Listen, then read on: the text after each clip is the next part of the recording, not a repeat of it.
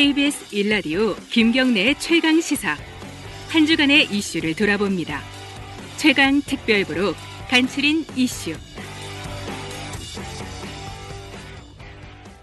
국회가 공전 중인 가운데 자유한국당을 제외한 여야 사당이 선거제 개혁 관련 법안을 패스트 트랙으로 처리하기로 사실상 합의했습니다.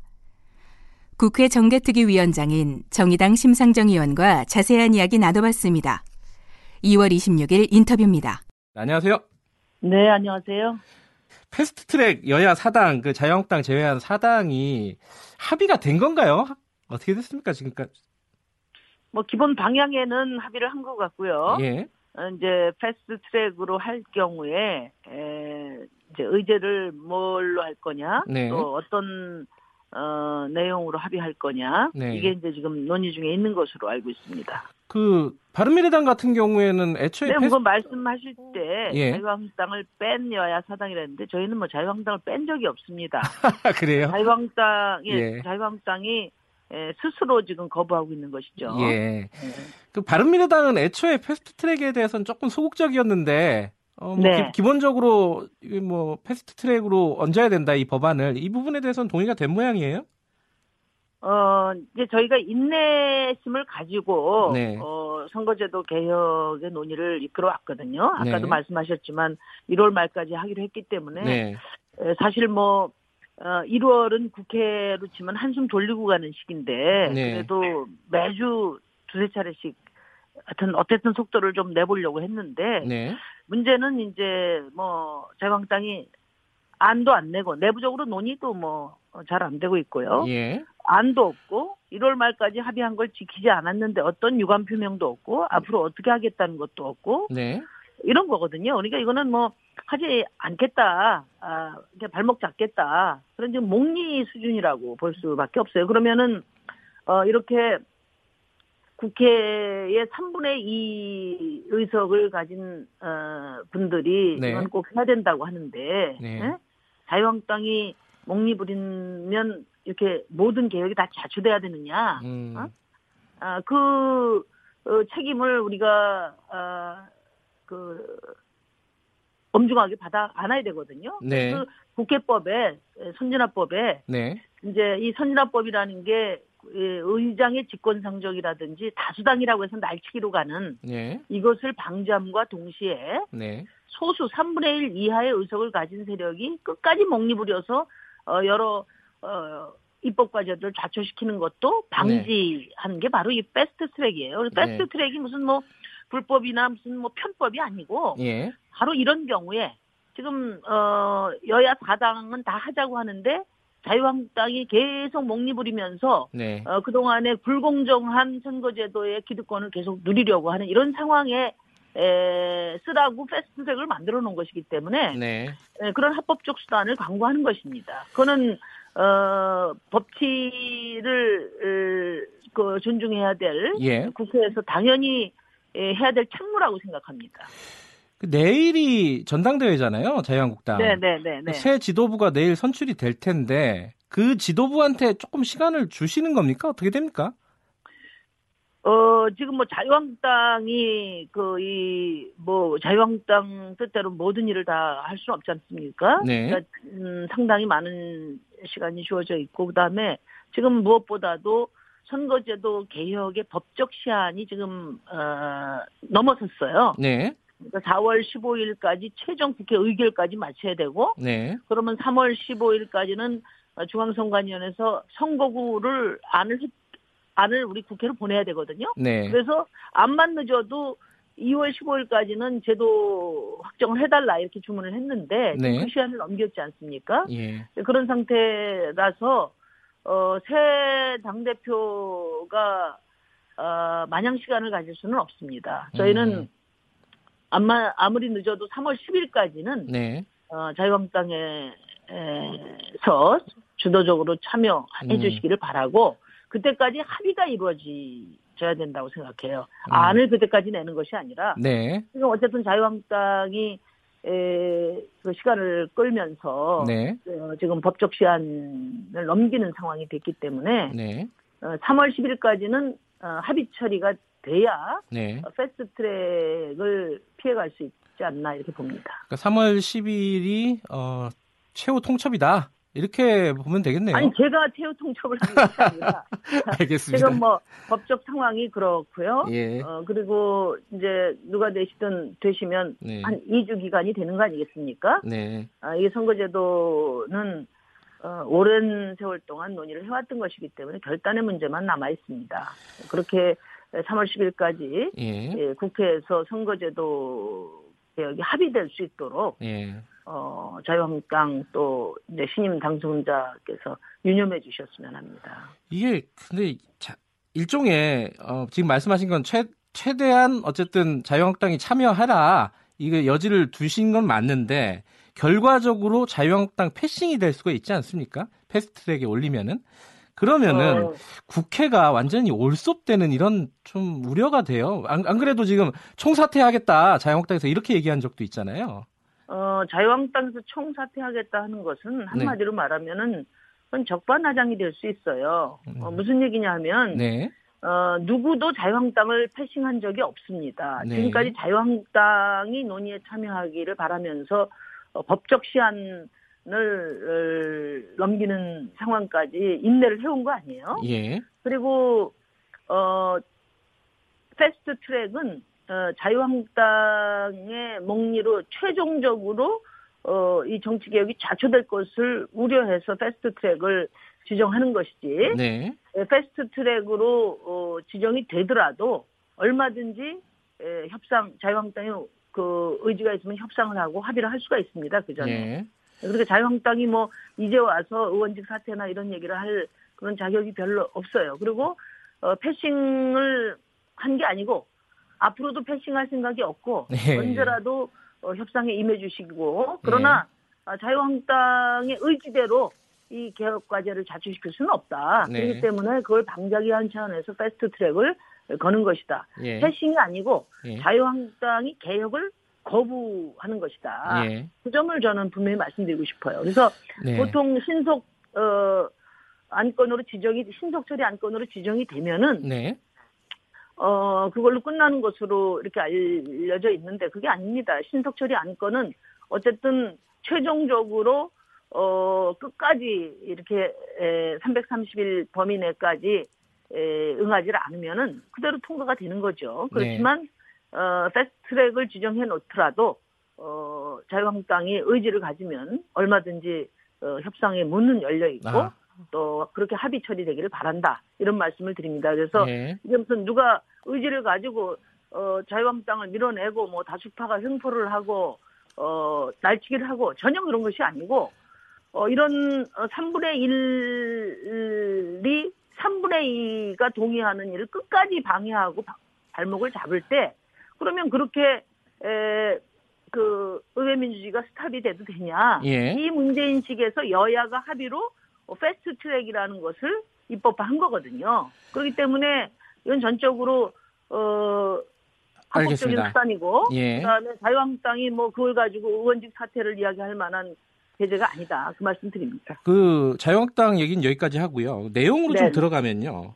네. 지금 의원 정수하고 비례대표 의석 비율 이게 그 더불어민주당하고도 지금 얘기가 좀 다르지 않아요? 동상이몽이다 이런 얘기도 있던데 이거 어떻게 얘기가 진행이 되고 있습니까? 그 나경원 대표가 네. 그 연동형 비례대표제는 뭐 의석을 들리고 한마디로 세금 먹는 하마가 될 수 있다 이런 얘기를 했는데 네. 예?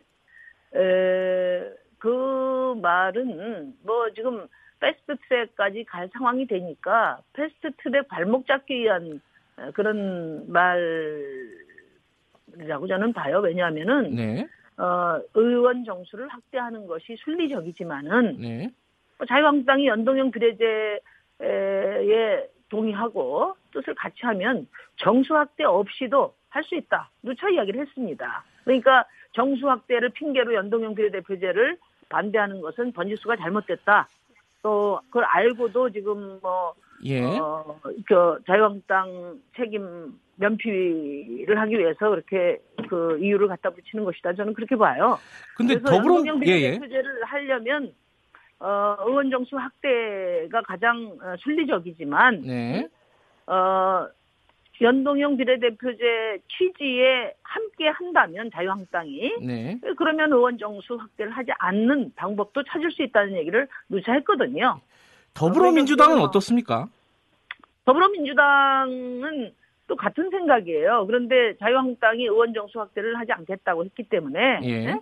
어, 의원 정수 확대는 어, 자유한국당까지 다 포함해서 합의될 경우에 검토할 네. 수 있다 이런 입장인 것이고요. 그래서 어, 뭐 한마디로 말씀드리면 의원 정수를 늘리지 않고도 연동형 비례대표제는 얼마든지 할 수 있습니다. 아. 그러니까 연동형 비례대표제를 에, 나경원 원내대표가 합의했죠. 네. 구체적으로 검토하기로 합의를 했으니까 구체적으로 검토를 해주시면 의원 정수 문제도 그 안에서 논의가 가능하다는 말씀을 드립니다.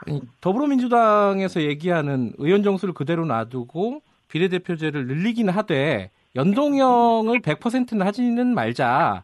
이러면은 애초에 비례성을 높이자는 연동형 비례대표제 취지가 좀 퇴색되는 거 아니냐 이런 비판도 있지 않습니까? 뭐 그런 비판이 당연히 있죠. 네. 어, 그렇지만 어쨌든 어, 각 당의 또 어, 입장이 있고 당익이 있는 것이니까 네. 어, 뭐 민주당의 그것은 안으로서 존중을 합니다. 네. 다만 이제 이후에 협상 과정에서 연동형 비례대표제의 에, 취지 그러니까 네. 선거제도 개혁을 하려고 했던 어, 그 비례성 대표성 강화의 의미가 예. 어, 최소한 어, 살려질 수 있는 그런 방향에서 합의가 이루어져야 된다고 봅니다. 그 요번에 패스트 트랙으로 만약에 가게 된다면요. 네, 이 네. 선거제 말고도 어 뭐 예를 들어 공수처 법안이라든가 혹은 네. 또 국회의원 특권을 좀 제한하는 법안이라든가 이런 것들도 같이 올라갈 수가 있나요? 어떻습니까? 그 이제 지금 민주당 입장에서는 어, 사법 개혁, 네. 공, 그 공수처 또 국정원 개혁, 또 예. 검경 수사권 조정 이런 사법 개혁과 또 핵심 현안들 같이 하기를 바라고요. 네. 또 이제 상법과 같은 경제 민주화 아, 입법도 같이 처리를 했으면 하는 어, 의견을 갖고 있고 네. 이거는 이제 야삼당 내에서 조금 어, 의견을 좀 조정하고 있는 그런 아, 단계라고 볼 수. 있습니다. 네. 네. 네. 제가 그 첫- 왜냐하면요, 예, 예. 지금 선거제도만 어, 지금 자초될 위기에 있는 게 아니라 네. 어, 촛불 시민이 에, 새로운 대한민국을 위해서 개혁하라고 지금 문재인 정부를 에, 만들어 놨는데 네. 지금 뭐 그 국회가 지금 올스톱되고 사사건건 발목을 잡다 보니까 지금 뭐 어떤 개혁도 지금 가능하지 않게 됐어요. 예. 그래서 어 이렇게 에, 개혁이 좌초된 상황을 방치하면 모두가 다 책임을 져야 된다 이런 음. 어, 문제인식이 있는 겁니다. 구체적으로 어떤 법안이 같이 올라갈지는 조율 중이다 이러네요. 아, 지금 뭐 논의를 해서 아마 28일 예. 내에 좀 더 구체적인 논의가 이루어지지 않을까 봅니다. 예, 알겠습니다. 오늘 말씀 여기까지 듣겠습니다. 고맙습니다. 네, 네, 감사합니다. 국회 정개특위 위원장 정의당 심상정 의원이었습니다. 3월 1일부터 대형 사립 유치원을 대상으로 국가관리 회계 시스템 에듀파인이 도입되는데요. 이에 반대하는 한국유치원총연합회가 지난 2월 25일 단체 행동에 나섰습니다. 한국유치원총연합회 이덕선 이사장 연결해서 입장 들어봤습니다. 2월 25일 인터뷰입니다. 안녕하세요. 네, 안녕하세요. 오늘 집회가 어디에서 어느 정도로 큰 규모로 지금 진행이 되는 거죠? 네, 국회 앞에서 유치원 원장 교사, 조리사, 운전사 등 유치원 종사자 2만 명이 모여서 네. 하는데요. 그 이 행사 제목이 유아교육 사망 선고 교육부 시행령 반대 총 걸기 대회입니다. 네. 그래서 좀 전에 말씀하신 바대로 저희가 에듀파인에 대해서는 사실 그 뭐 사소하다고 생각하고요. 오히려 네. 그거보다 더 큰 문제가 네. 교육부 시행령이 결국 사립 유치원 교육에 대해서 사망 선고하는 거고 이게 정말 이제 사립 유치원이 죽게 되었다는 것을 국민한테 널리 알리기 위해서 이 행사를 기획하게 됐습니다. 그 시행령 교육부 시행령이 문제가 있다고 말씀하셨는데요. 네네. 어떤 부분인지 좀 구체적으로 좀 설명을 해주시겠어요? 그 시행령이 사실은 아주 그 심각한 문제입니다. 네. 사립 유치원의 자율성을 억압하고 그 저기 처벌이 너무 너무 강해서 정상적으로 운영이 그 불가능할 정도입니다. 예를 몇 가지 들어볼게요. 예. 이제 교육과정 외에 그 여타 부분을 교육을 할 때 정원의 10%, 20%, 30%를 감축을 합니다. 예. 근데 정원의 10% 20% 30%를 감축을 하면 유치원은 폐원해야 되거든요. 네.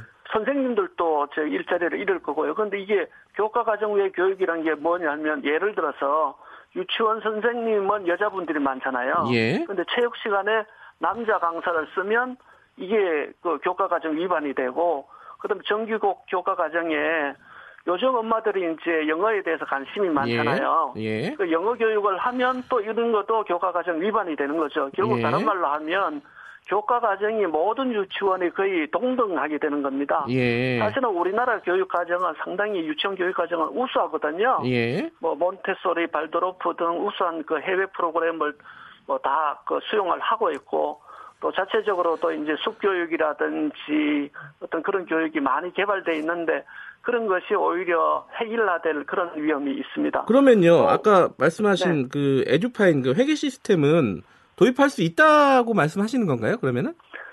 에듀파인이 만약에 사립 네. 유치원의 현실을 반영해서 잘 개발돼 있다 그러면 네. 그 부분에 대해서 굳이 저희들이 어, 도입을 꺼낼 필요가 없습니다. 일반적으로 어. 에듀파인은 사실은 전산 프로그램이거든요. 네. 근데 전산 프로그램은 그, 그, 그 개발 단계를 보면 분석을 하고 설계를 하고 개발을 하고 그 다음에 이제 안정화 단계가 통상 한 2년 정도 걸립니다. 네. 그런데 지금 현재 그 에듀파이는 실제 작년 말부터 해서 한 3개월 정도 만들었고 아직도 개발이 음. 제대로 안 돼 있습니다. 그래서 네. 얼마 전에 그 교육부에서 발표했는 것도 보면 일부만 지금 이렇게 그 시연을 했거든요. 네. 그러니까 저희는 지금 교육을 담당하고 있는데 저희를 대상으로 시험 대상으로 삼지 말아라. 음. 이 부분에 대해서는 충분히 어, 우리 현실에 우리 사립 유치원 돌아가는 그 업무를 어, 파악을 해서 분석하고 그거에 대해서 정상적으로 개발됐다 그러면 우리가 전산화에 대해서 반대할 이유가 뭐가 있겠습니까? 아, 근데 지금 이제 겉으로 드러난 지금까지의 쟁점은 에듀파인을 한유, 한유총에서 거부하고 있고 정부는 이 거부하는 한유총 유치원들에 대해서 강경하게 대, 처 하겠다 이게 네네. 이렇게 알고 있었는데 지금 오해가 있다 이런 말씀이신 건가요? 그러면? 지금 말씀하시는 거가 에듀파인을 안 쓰면 투명성이 떨어진다 네. 이렇게 저희들한테 더 씌우기 하는 그런 부분이고요. 네. 어, 에듀파인의 실제 사립 유치원의 그 특수성이나 현실이 반영돼 있다 그러면 전산 프로그램 쓰는 걸 저희는 어, 동의를 합니다. 아 그래요? 그러면 신학기부터 에듀파인을 쓸 수 있다 이런 말씀이시네요 지금? 제가 생각하기에는 아직 이 프로그램은 개발조차도 안 돼 있고요. 그 아, 부분은 아니, 정부는 다 개발했다고 지금 얘기하고 아, 그거는, 있는데. 예. 그거는 저기 언론 플레이고요. 예. 실제로 저희들한테 그 한번 보여준 적도 없고 대화도 네. 한 적이 없습니다. 예. 저희가 쓰는 프로그램인데 저희하고 대화도 없고 네. 그 부분을 놓고 이야기도 없었는데 어떻게 그게 개발이 예, 완료됐다고 할 일방적이었다 이런 말씀이시고요. 근데 그거를 한번 여쭤봐야 될 것 같아요. 기사에서 보니까요. 이 한유총 말고 다른 단체들이 생기지 않았습니까? 한국 사립. 유치원 협의회 한사협이라고 불리는 네네. 단체도 있고 뭐 전국 사립 유치원 연합회 전사련이라고 불리는 단체들도 있는데 네. 이 단체들은 지금 정부가 시행하고 있는 것들을 에듀파인도 그렇고요. 이 시행령도 그렇고 이제 일- 일정 부분 계속 받아들이고 있는 입장이라서 한유총이랑 좀 입장이 다른 것 같아요. 이건 어떻게 봐야 될까요?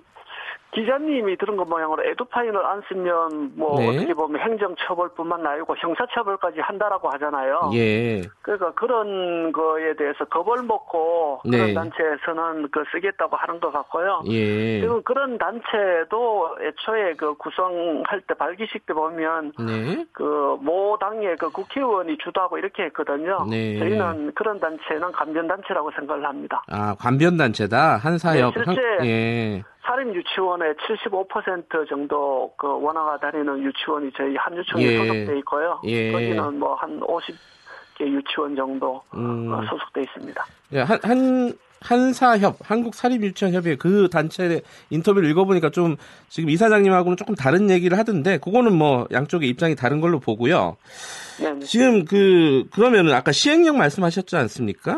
근데 네. 시행령 중에 또 하나 쟁점 중에 하나가 폐원할 때 학부모의 3분의 2 이상, 3분의 2 이상의 동의를 받도록 의무화했다. 이것도 지금 반대하고 계시잖아요. 네. 요거는 반대하는 이유가 어떤 건지 좀 여쭤볼 수 있을까요? 그 폐원이란 거는 네. 따져보면 어떻게 보면 그 유치원 원장 입장으로 봤었을 때는 어, 자기가 평생 동안 했는 부분에 대해서 더 이상 못하겠다. 네. 이렇게 범, 저기, 어, 범죄자로 낙인 찍히면서 못하겠다. 그런 부분이잖아요. 네. 그러면 그 부분에 대해서 학부모 3분의 2 동의를 받으라는 거는 예. 사실은 어, 직업 선택의 자유 제한 문제도 있고 지금 퇴원하고자 이렇게 마음 음. 먹은 사람한테 강제적으로 다시 예를 들면 교육을 하라 그래가지고 예. 제대로 교육이 되겠습니까? 예. 그래서 저희 저희가 생각하기에는 만약에 그런 경우는 오히려 그 교육청하고 그 원장님하고 협의를 해서 네. 언제까지 폐원을 유예를 해줘라. 그러면 음. 그 옆에 뭐 공립 유치원을 짓거나 이렇게 해서 네. 충분히 아이를 수용할 수 있을 때까지 참아주면 그 뒤에 폐원을 할 수 있게 해주겠다. 이렇게 하는 게 맞지. 폐원을 한다 그러면 그거에 대해서 감사하겠다. 어, 형사처벌 하겠다. 이거는 예. 사실은 그 파쇼 거의 독재라고 생각합니다. 그 교육의 특수성 때문에 이제 정부는 그렇게 얘기하고 있는 것 같은데요. 또 하나가 지금 쟁점 중에 하나가 이거 여쭤봐야 될 것 같은데 시설 사용료를 한유총에서는 좀 달라. 유치원 네네. 건물이 이제 유아 교육에 투입이 되는 거니까요. 사유재산인데. 네네. 근데 정부에서는 어, 줄 수 없다. 왜냐하면 이제 그 부모의 돈과 정부의 어떤 지원금들이 다 이미 들어가 있고 감가상각 같은 것도 하지 않느냐. 이런 네. 입장인데 이건 어떻게 지금 보고 계세요? 그 최근에 그 공립 상도 유치원이 붕괴가 있었어요. 예, 아시죠? 예, 예. 그 유치원 그래서 그 아이들을 딴 데 수용을 해야 되니까 그 정부에서 동아 유치원이라는 거를 비어 있는 걸 임대를 했습니다. 네네. 거기에 뭐냐면 3년 동안 매년 5, 5천만 원 임대료를 지불을 합니다. 네. 그럼 공립 유치원은 임대료를 지불해도 되고 네. 사립 유치원은 분명히 개인 재산이 거기에 많이 들어가 있는데 그거에 대해서 정부에서 추가적으로 임대료를 달라 그런 게 아니고요. 네. 유치원 원비에서 시설 사용료를 비용으로 처리를 해 달라. 음. 라는 거는 너무나 타당한 거 아니, 아닙니까? 네. 회계적으로 봤었을 때 어떤 교육 서비스를 제공하기 위해서 거기 어떻게 보면 근로자의 그 자, 교사의 인건비도 들어가고 네. 어? 이런 그 시설에 대한 어떤 임대료 개념도 들어가고 네. 여타 예를 들면 교재라든지 이런 부분은 원가거든요. 네. 원가를 인정을 못 하겠다는 거는 사실은 어디 발상인지 저희들은 도저히 이해를 할 수가 없습니다. 근데 이 지금 말씀하신 여러 주장들이 정부에서는 지금 받아들이지 않겠다 이런 입장인데 이게 계속 이렇게 가면은 어떻게 되는 겁니까? 지금 어 예- 예컨대 어 유치원에 보내는 부모들이 걱정할 만한 일이 벌어지는 겁니까? 어떻습니까? 저희는 네. 실제 그 교육부에서 진정 저희들하고 대화하기를 원합니다. 그리고 네. 저희 그 사립 유치원도 실제 학부모 님들 의견하고 아이들을 사랑해서 네. 실제 유치원을 운영하고 있는 분들이거든요. 네. 근데 대화조차 이렇게 하지 않는 거는 우리나라 그 교육을 책임지고 있는 공무원으로 자세가 아니라고 합니다. 네. 아니라고 저는 생각합니다. 예. 헌법에 보더라도 공무원은 국가에 대해서 봉사자라고 명시가 돼 있지 않습니까? 예. 그런데 어떻게 소통과 포용을 이야기하는 정부가 이야기조차 하지 않겠다. 네. 라는 거는 우리를 국민으로 인정하지 않겠다. 라는 거 하고 진배가 없고요. 그럼 국민으로 인정하지 않는 사람한테 어떻게 유아교육을 맡깁니까? 네. 회원도 못하게 합니까? 이건 사립 유치원을 고사시키고 어떻게 보면 획일적인 그 저기 뭐 공립화를 시키기 위해서 의도적으로 이렇게 한다 이렇게밖에 생각이 되지 않습니다. 어, 그, 지금 그렇다면은 정부에서 지금 기조를 유지를 한다면요. 에듀파인 같은 것들을, 어, 거부할 경우에는 강경하게 대처하겠다. 뭐, 이런 부분들이 대화가 안 된다면은 집단 휴원이나 집단 폐원도 지금 예정하고 계신 거예요? 어, 그런 사태는 오지 않아야 한다라고 생각을 합니다. 네. 저희가 생각하기는 아이들한테 피해가 가는 거는 예. 어, 오지 않아야 된다 생각하고 네. 교육부가 저희들을 그렇게 몰고 가서는 안 된다라고 생각을 합니다. 예. 네, 저희는 어, 우리 그 교육부가 그렇게 하지 않을 거라고 생각을 합니다. 그래서 오늘 집회에 저희 이야기하는 거에 대해서도 어, 교육부가 듣고 어, 진정성 있게 나오기를 기대하고 있습니다. 그러면 지금 정부에서, 어, 지금 이사장께서 말씀하신 부분들을 한꺼번에 뭐 다 들어줄 수는 없을 거 아닙니까? 어떤 부분이, 어, 일정 부분 해결이 되면은 대화에 응할 수 있다. 혹은 뭐, 지금 집회 같은 것들을 앞으로 이제 줄여 나가고 정상적으로 유치원을 운영할 수 있다. 핵심이 뭡니까? 지금 여러 가지 말씀하셨는데요.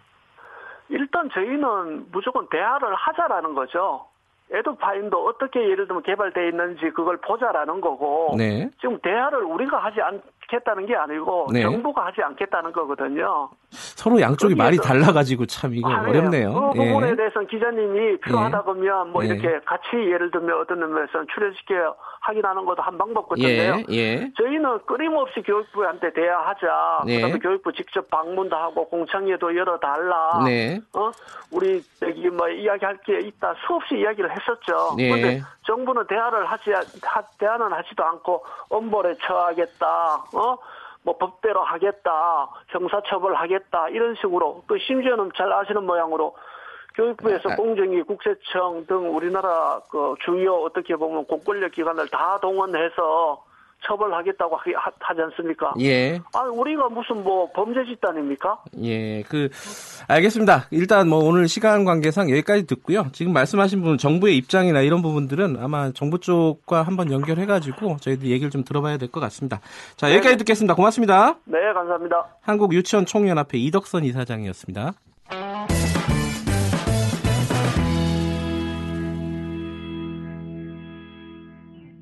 북미 정상회담을 둘러싸고 남북 경협에 대한 관심도 커지고 있습니다. 관련 내용 유창근 개성공단 재가동 TF단장, 더불어민주당 송영길 의원과 함께 짚어봤습니다. 2월 28일 인터뷰입니다. 더불어민주당 동북아 평화협력 특별위원회 위원장을 맡고 계시죠? 송, 네, 안녕하십니까? 송영길 의원님 나와 계십니다. 안녕하세요. 네, 안녕하세요. 그리고 아까 말씀드린 개성공단 재개준비 TF 요새 요즘 바쁘시겠네요. 유창근 단장님 나와 계십니다. 안녕하세요. 네, 안녕하세요. 어, 시간이 없으니까 바로바로 본론으로 넘어가죠.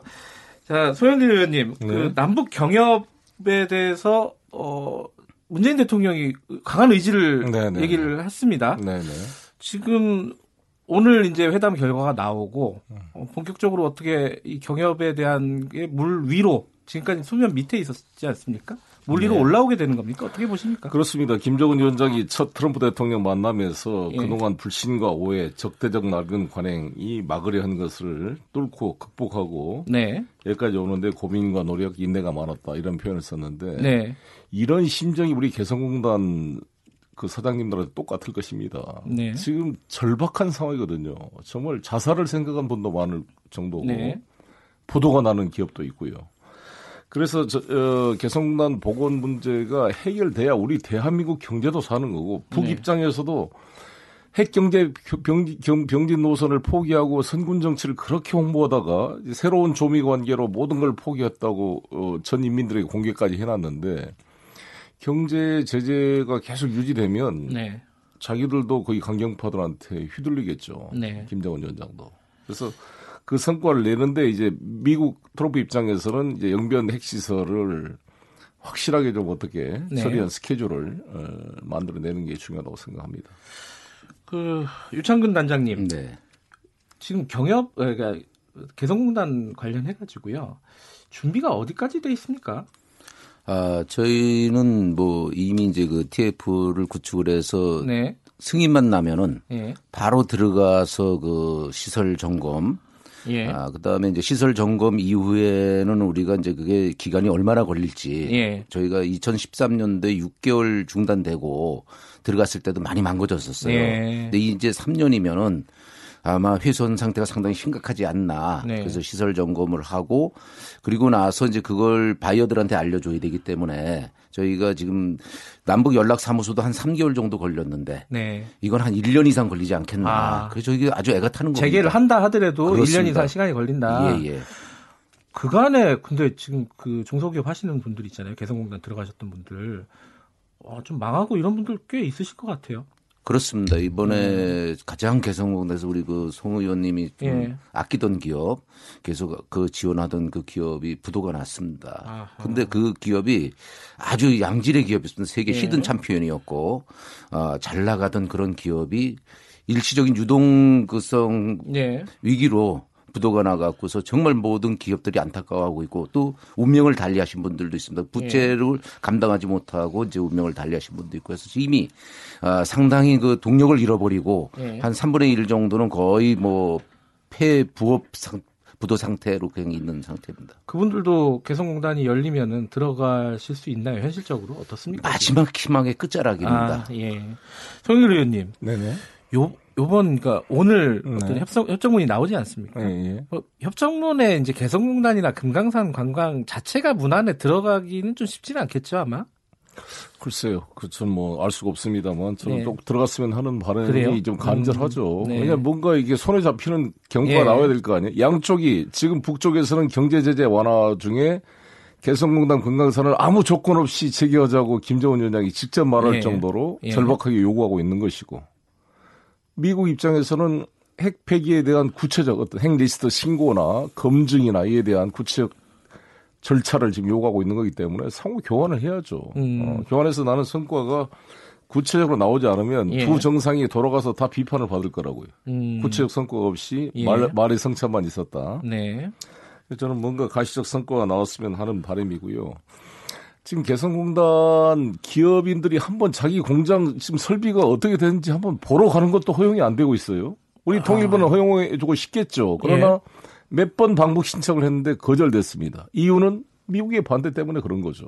음흠. 미국 주장이 북한이 핵 폐기 절차가 아직 안 된 상태에서 잘못된 사인을 줄 수 있다. 이런 네. 이유로 개성공단 방북도 다 막고 있고 네. 그래서 그거라도 돼야죠. 그래서 지금 설령 개성공단이 복원이 안 되더라도 네. 준비 작업이라도 허기 해줘야 된다고 봅니다. 음. 돌아가서 전부 기계도 좀 점검도 하고 봐야 될 거 아니겠습니까? 예.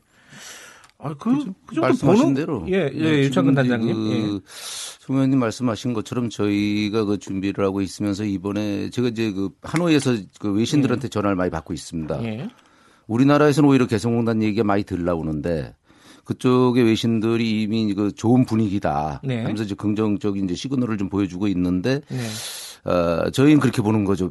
미국에서 한 15,000km를 트럼프가 거기까지 갔고 네. 또 김정은 위원장은 열차를 타고 3박 4일 그 코스를 갔는데 네. 만약에 빈손으로 돌아갔다. 그건 측면이 말이 아니겠다. 네. 이제 그런 측면에서 봤을 때에 이번에 개성공단 금강산은 이제 당연히 당연히. 제기가 되는데 네. 그것이 꼭 집어서 그것이 아니라 그 속에 포함돼서 이제는 더 이상 저희는 희망의 끝자락에 와 있습니다. 네. 이번에 안 되면 개성공단은 열어준다 하더라도 동력을 잃어버리기 때문에 음. 반드시 이번에 꼭 들어가야 되는 아주 중요한 그 시기에 있습니다. 저희 입장, 예, 예. 저희. 입장에서도 이, 이 문재인 정부가 남북 경협을 이렇게 강조하고 계시는데 만약에 개성공단이 이렇게 돼버리면 다음에 누가 정부를 신뢰하고 또 투자를 하겠습니까? 네. 늑대와 소년처럼 되는 거죠. 그러니까 저는 이 개성공단 기업인들이 희망을 잃지 않고 살아남아서 다시 성공하는 모습을 보여야 이후에 어떤 이 추동력이 생긴다 이렇게 생각합니다. 근데 개성공단 제재라는 게 되게 애매하잖아요. 이게 뭐 그렇습니다. 그, 그 박근혜 정부가 일방적으로 네. 폐쇄를 한 건데 지금 북한이 아, 북한이 한다 미국이 어, 여기서 북한하고 협상을 해가지고 오케이를 한다고 해서 이게 원활하게 되는 겁니까? 아니면 다른 뭐 절차가 남은 겁니까? 할 수 있습니다. 할수 바로 이 있다고 양 본다. 정부가 결단하면 충분히 예. 되는 거죠. 아니, 제가 그 지금 그 재계 단장을 맡아서 미국 국무부나 예. 재무부하고 이제 협의를 하고 있습니다. 예. 근데 우리가 착각을 하는 것이 예. 제가 그 나- 얘기를 하면 상당히 합리적으로 받아들여요.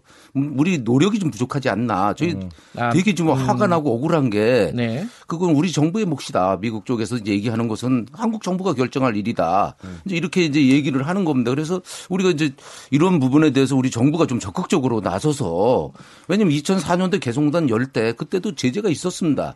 그런데도 불구하고 상업 구역으로서 주- 북한 주민의 민생을 위해서 지원한다. 네. 이렇게 해서 열어줬잖아요. 그럼 그 어려운 가시밭길을 해서 엄청나게 일궈놓은 거를 왜 이렇게 지금 최대 현안이 돼서 개성공단을 협상의 카드로 쓰는데 그만큼 중요했다는 겁니다. 그러니까 예. 다른데 다 지금 얘기를 하면서 개성공단을 꽉 쥐고 있는 건 뭔가니까 협상 카드로 개성공단이 그만큼 큰 가치가 있었구나. 예. 그러니까 이것이 우리가 헌신짝 내주듯이 내준 것이 바보 짓이었다는 얘기죠. 이거는 사실 이제 북미 정상회담의 쟁점은 아닌데 네, 네. 우리 정부가 노력하면 할 수 있는 거 아니냐. 네. 이거 지금 불만을 말씀. 요 아니, 얘기를 간단하게라도. 아니 저는 예. 박근혜 대통령이 당시에 국제기구나 유엔이나 미국에서 공식적으로 개성단 폐쇄하라고 압력을 넣은 거라 이게 확인되지 않는데 자기가 예. 일방적으로 해버린 거잖아요. 예. 그게 뭐 최순실의 예. 조언을 받고 했다 이런 말도 있지만 예. 왜 그렇게 급작스럽게 그 개성공단을 폐쇄 결정을 내렸을까 바보처럼. 그렇게- 그때 유지만 됐었어도 예. 상당히 우리는 이게 별개의 예외 조- 사항으로 우리가 받을 수 있는 여지가 있었는데 아쉬움이 그러니까 있고. 한번 폐쇄를 하고 나서 지금은 그러면 여지는 그 우리 정부가 어, 자, 어, 마음대로 할 수 있는 여지는 많이 줄었다 이렇게 보시는 건가요? 그렇죠, 그렇죠. 네. 지금 상태로는 미국이 뭐 반대하고 있기 때문에 어찌됐건 이번에 북미 회담이 풀려서 저는 개성공단부터 해야 무슨 다른 네. 경협을 하지. 이전 기존에 한 것도 복원 안 시키면서 새로운 경협을 하자 그러면 신뢰가 안 쌓이겠죠. 유창근 단장님은 그래도 지금 정부한테도 조금 섭섭하신 부분이 있나 봐요. 좀 많이- 조금 더 했으면 좋겠다. 예, 적극적으로 열어줬으면 좋겠다. 당장 은행이 저는 문제인데 제가 예. 경제부총리를 만날 때마다 강조하고 있습니다만 개성공단 기업인들이 북에 있는 자산에 대해서 평가를 못 받기 때문에 손실과 이게 신용이 떨어져서 예. 더 추가로 금융 지원을 안 해줘요. 그러니까 부도가 나거든요. 예. 지금 실적 평가에서. 뭐 정, 그 추가 지원을 안 해주더라도 정상 기업으로 봐야 되는데 블랙 리스트에 올려 있다는 얘기예요. 음흠. 위험 지역에 있다라는 이유로 네. 그렇기 때문에 평가 자체가 정상적일 수 밖- 정- 어렵죠. 그게 상당히. 예. 자, 이 사실은 이제 개성공단 오늘 이제 협정문이 나오고 어, 남북 경협 얘기는 개성공단을 포괄하는 더 큰 얘기지 않습니까? 사실은. 그렇습니다. 예. 근데 그 남북 경협이 이제 본격적으로 시작이 되면은 혹은 뭐 대북 제재가 일정 정도 어떤 네. 해제가 되고 이제 북한의 경제 개발이 조금 이루어지면은 그 주도권을 누가 잡느냐 지금 이 얘기가 나오지 않습니까? 네, 네. 근데 그 주도권을 누가 잡느냐가 실제로 어떤 의미를 가지는지 이 부분이 헷갈리니까 이 우리 정부가 할 수 있는 게 어느 정도인지 우리 기업들이 할 수 있는 게 어느 정도인지 그것들이 우리 경제나 이런 부분에 미치는 영향이 어느 정도인지 그 부분은 송영길 의원님이 좀 설명을 당- 해줘야 될것 당장 같아요. 주도권 문제는 제가 블라디보스토크에 가서 김윤혁 북한 철도성 부상과 만나 예. 그 여러 가지 이야기를 나눠봤는데 지금 중국의 까오티에 고속철이 지금 단독까지 들어와 있어요. 신호를 네. 넘어서 북으로 들어오려고 합니다. MOU까지 체결돼 있는 상태예요. 예. 저는 빨리 우리 KTX가 올라가야 된다고 봅니다. 신호주까지. 음흠. 그러면 바로 단동으로 중국 까오테이하고 연결되면 북경 심양까지 한 4시간, 5시간이면 갈 수 있는 시대가 열리거든요. 네. 수요도 나와서 충분히 투자 비용을 뺄 수 있는 그런 이익이 남, 남습니다. 네. 커주기가 아닙니다. 그리고 이번 동해선 철도 공동조사를 하고 있는 그 나이승 철도연구원장 보고를 들어보니까 네. 실제보다 괜찮답니다, 인프라가. 조금만 보완을 해주면 음. 거기 뭐 이게 클립형으로 이렇게 이게 이게 친목과 관계도 이렇게 잘 이렇게 에, 연결돼 있고 그래서 예. 그 그러면 개량 비용이 얼마나 들 것 같냐 그랬더니 약 3천억이면 된다는 거예요. 3천억이면 서울 지하철 1km 놓는데 1,400억, 1,500억이 들어가요. 예.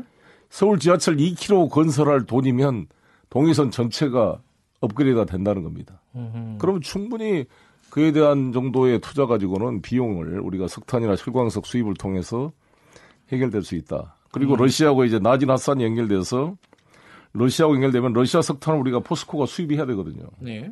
그러면 바로 그 철도에 저는 경제성이 나올 수 있다. 그리고 원산 지구를 지금 김정은 위원장이 개발시켜서 미국에 투자에 개방한다 그러면 네.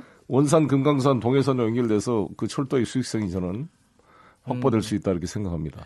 당장 지금 예, 그, 유창근 단장님. 예, 예. 저희 그 기업들 입장에서 보면 제가 단장을 맡고 있는 많은 기업들이 개성공단 기업이 아닌 예. 우리나라 이제 국내 기업들이 많은 요청이 들어옵니다. 어떻게 하면 들어갈 수 있냐. 이미 재개가 됐다라는 신호로 보고 있는 것 같아요. 많은 기업들은. 예. 근데 한계 최저임금 문제라든가 뭐 시간 제한 문제라든가 이제 우리 국내 기업들이 설 자리가 없어지는 거예요. 예. 벼랑 끝에 서 있는데 국제 경기도 상당히 치열합니다.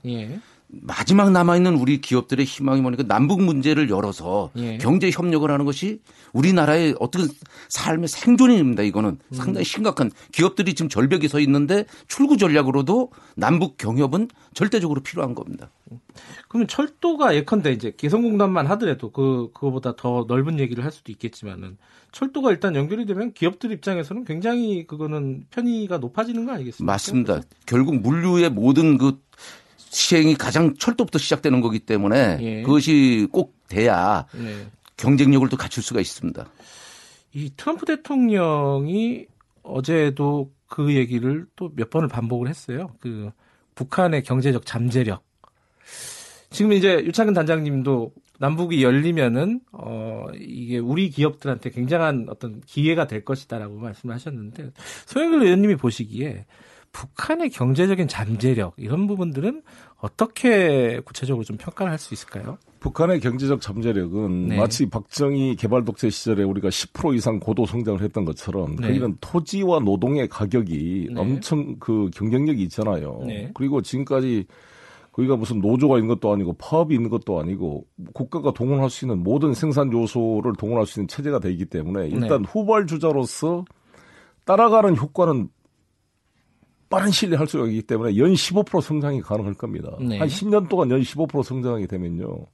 엄청난 속도로 이게 경제가 성장할 수 있는 아, 거죠. 너무 너무 높게 보시는 거 아니에요? 아니 북측 인사들이 이렇게 이야기를 하고 지금 예. 트럼프 대통령이 저렇게 뭐 tremendous potential economic 뭐 파워 이렇게 이야기를 한 것은 사적인 대화. 예. 이 김정은 위원장과 속에서 김정은 위원장이 경제 집중 노선에 대한 자신의 어떤 비전이나 이것을 강력하게 호소했다고 생각합니다. 예. 그걸 정확히 알고 있기 때문에 트럼프 대통령이 수차례 걸쳐서 그 경제적 그 잠재력에 대한 평가를 해주고 있다고 생각합니다. 그 예, 사실 유창근 그 단장님, 송 의원님 네. 말씀하신 게 저희는 개성공단에서 13년 동안 검증을 해놨어요. 예. 그리고 그 많은 기업들이 어려움 속에서도 지금 다 100%가 다 들어가겠다는 겁니다. 네.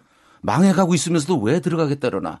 그 이유는 뭔가니까 북한에서 우리는 이미 검증을 했는데 우리는 저임금으로 오해를 하고 있는데 양질의 노동 세계 어디에 내놔도 북한의 그 인력들을 써보면 기업들이 아. 생산성이나 이런 모든 부분에서 압도적으로 경쟁력을 가질 수밖에 없어요. 그래요? 아니, 사장님, 예. 지금 개성공단 그 한 달 월급이 우리나라 노동자 하루 하루 일당밖에 안 되는 거 아닙니까? 그렇습니다. 예. 10에서 15만 예, 원 예, 사이 예. 아니에요. 근데 뭐 계속 그 정도까지는 아니겠죠. 아마 이제 좀 개방이 되면은 조금 올라가긴 하겠지만 어쨌든 경쟁력은 그렇죠. 굉장하다. 그렇죠, 어, 그렇습니다. 근데 양질의 노동력이라고 하셨잖아요. 그건 그것이 왜 구체적으로는 그런가 하면은 어떤, 어떤 의미입니까? 전 세계 최빈 국가들은 네. 교육 수준이 낮습니다. 그러겠죠. 그런데 예. 북쪽은 고등교육, 우리 민족이 교육에 대해서는 열의가 대단합니다. 네. 고등교육 이상을 다 시켜서 생산 현장에 투입을 하면은 바로 생산 그 일, 일을 바로 할 수 있는 양질의 노동력으로 바뀌어버리니까 우리가 교육을 시켜야 되고 많은 네. 시간을 투자를 해야 되는데 개, 개성 같은 경우는 저희가 한 3개월만 투자를 하면은 바로 현장에서 제품을 생산할 수 있는 그래서 지금 베트남의 이제 운명인지도 모르지만 네. 베트남에서 회담을 하고 있는데 개성공단 기업들이 상당수가 베트남에 가 있습니다 지금. 음, 그 베트남 회, 그먼 데까지 가서 왜 회담을 하고 있나? 예. 한국 문제를 우리 문제를 그러면 거기 있는 베트남에 나가 있는 우리 개성공단 기업들이 얼마나 갈망을 하고 있겠습니까? 다시 들어오겠대요. 게- 베트남에서 열리기만 하면 아주 학소고대하고 다시 해보니까 비교가 간다. 말, 우리 말이라는 것이 소통의 그렇죠. 경쟁력을 갖고 있었던 겁니다. 아, 그런 또 경쟁력이 있군요. 디테일하게 보면. 그렇죠. 작업 지시를 그 외국인 노동자한테 한 것과 비교가 안 되죠. 다 예. 모든 정서를 알아먹고 미묘한 차이도 바로 이해할 수가 있기 때문에 근데 좀 힘든 부분도 있지 않습니까? 소- 그 준비해야 될 부분. 왜냐하면 제도도, 제도도 다르고, 문화도 다르고, 이게 뭐 여러 가지 좀. 그래도 우리 예. 우리나라 노사 협상의 어려움 보다는 더 나을 수도 있어요. 어찌- 그렇지 않습니까?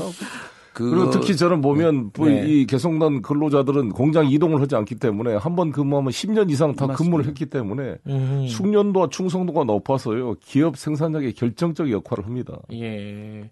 아니 좀 그 사실은 남북 경협이 뭐 이번 회담도 그렇고 이제 답방이 곧 이- 있을 수도 있지 않습니까? 그 그렇습니다. 위원장. 예, 예. 그러면 이제 경협이 어느 정도 이제 가시권에 시작이 들어오면요. 준비해야 될 것들은 어떤 게 있습니까? 지금 저 당장 뭐 개성공단 그 사장님들은 당장이라도 들어가겠다. 뭐 준비가 다 돼 있다. 이렇게 말씀을 하시지만은 따로 우리가 좀 준비해야 될 것들 경협을 위해서 정부 차원이라든가 뭐 어떤 것들이 있겠습니까? 기업 차원도 있겠고요. 기업들은 전부 다 거기에 대한 위험에 대한 보장, 보험이나 지금까지 정부 정책을 믿고 했다가 또시 또 정책 상황 변동에 따라 아. 기, 기업이 그러니까요. 자산이 동결되거나 예. 묶였을 경우에 그런 위험 분담이나 그걸 제도적으로 확실하게 해줘야 될 것 같아요. 음, 그 부분이 가장 큰 어, 문제일 수도. 있지만 예, 지금 유창근 이제. 그 개성은 이미 모든 것이 완성돼서 우리가 열매를 맺던 상황이었었어요. 네. 그런 수확을 하던 것을 모든 동력을 다 잃어버렸기 때문에 기업들이 지금 아주 고갈 상태. 동력이 떨어져 갖고 그래서 일단은 개성공단에 다시 들어가려면 기업을 회생시켜야 된다. 네. 응급 처방을 시켜서 정상적으로 지원을 해서 살아 움직일 수 있게끔 만들어야 가서 다시 일을 할 수가 있어요. 네. 그런 부분들의 피해에 대한 것이 전혀 이것이 이제 국가적으로 인정을 못하다 보니까 보상을 하- 1원도 못 받은 겁니다. 네. 지원 대출만 받은 거예요. 그것은 뭐니까 그 사실을 인정하지 않았기 때문에 보상이라는 것은 개성공단에 대한 중단에 대한 걸 합법적으로 인정한다는 뜻인데 그걸 인정을 안 하기 때문에 저희가 지원 보상을 못 받고 예. 대출만 받으니 빚만 늘어난 겁니다. 지금 그걸 회복을 시켜야 됩니다. 그 경협이 시작돼도 어떤 그 제도적인 어떤 위험을 보장할 수 있는 보상할 수 있는 장치들은 좀 고민을 해볼 필요는 있겠다. 그렇습니다. 그리고 이 개성공단 자산에 대한 좀 어떤 페이버나 평가를 제대로 해서 이게 부채 초과로 그냥 이게 신용도가 떨어져서 제대로 지원을 못 받는 이 개성공단의 구조를 바꿔줘야 됩니다. 예. 그 철도나 도로 연결 사업은요. 그때 네. 이제 착공식까지 했잖아요. 물론 상징적인 그렇습니다. 거지만은. 네, 그렇, 습니다 그 어디까지 지금 진행이 되고 있는 겁니까? 물 밑에서는? 그냥 공동 조사 연구 그 정도까지예요? 상태죠. 상태죠. 예. 그러니까 이번에 같이 아마 해방 이후 처음으로 같이 이 예. 남북한 공동 조사를 동해선, 경의선 다 했다는 것은 의미가 있고요. 예. 예를 들어서 태영호 공사께서 동해선 주변에 군부대가 있어가지고 군부대 이전 비용이 감안 안 됐다 이런 발언을 네. 해서 조선일보가 크게 보도도 했습니다만 이번에 제가 나이승 원장한테 그 동해선을 다 돌아봤는데 군부대를 네. 본 적이 있느냐 물어봤더니 딱 한 군데 봤대요. 네. 그러니까 그것도 실제 아마 태공사께서도 직접 가보지는 않았을 테니까. 좀 과장됐다 이런 말씀이시네요. 아, 그게 뭐라 들어서 얘기일 수 있지만 예. 실제로 이번에 나이승 원장이 가서 보고 왔으니까 예. 신빙성이 더 있겠죠. 예. 어쨌든 뭐 준비를 하고 있는 단계다 라는 네. 거네요. 본격적으로 네. 실무적으로 뭐 이제 공사를 할 수 있는 뭐 그런 건 아니겠고. 네. 자 마지막으로요. 어, 음. 오늘 이제 회담 결과가 나올 텐데 어떤 기대를 갖고 계신지 한 말씀만 좀 한 말씀씩만 좀 들을게요. 윤창근 단장님 먼저 좀 말씀해 주시죠. 저희는 간절합니다. 예. 저도 어제도 국회에 가서 우리 그 송영일 의원님도 계시지만은 그 의원님들한테 상당히 섭섭한 이야기를 많이 했습니다. 네. 너무 지금 관망만 하고 있다. 미국 눈치만 보고 있다. 예. 이렇게 했는데 우리가 좀 나서서 누가 주인이라고 말을 하면서 예. 우리가 좀 나서줘야 되지 않나. 아이고, 예, 알겠습니다. 시간이 많지 않네요. 소영일 의원님 한 말씀만. 예. 예, 92년도에 우리가 베트남과 국교 정상한 다음에 95년도에 미국이 했습니다. 예. 베트남 관계도 한국이 주도했던 것처럼 남북 관계도 우리 대한민국이 주도하고 하고 있다고 생각합니다. 예. 알겠습니다. 오늘 뭐 한번 결과를 기대해 보고요. 더불어민주당 송영길 의원, 유창근 개성공단 재가동 TF 단장님이었습니다. 고맙습니다. 대한민국 중심 채널